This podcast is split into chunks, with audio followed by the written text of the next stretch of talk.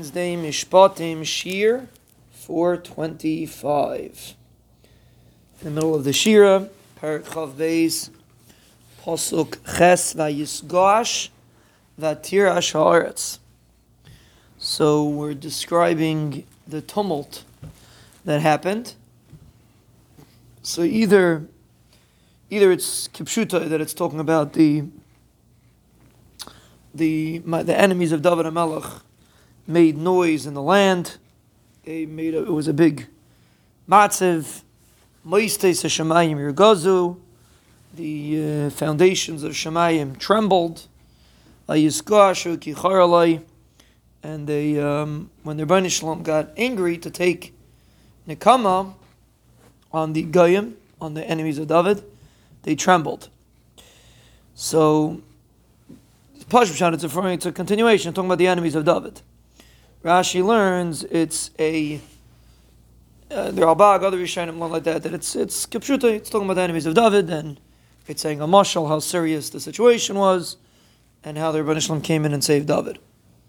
Rashi says a very powerful idea, which is relevant to someone that says Tehillim. Rashi says it's not talking about the Nisim that happened to David, it's talking about the Nisim that happened to Klal Yisrael. And, and David switched from what was talking to him to what was happening to Klal Yisrael. And the question is why? I mean, it's very nice that we're describing Nisim at the Menachem to Klal Yisrael, but why is David mixing that in when seemingly this shir is for him?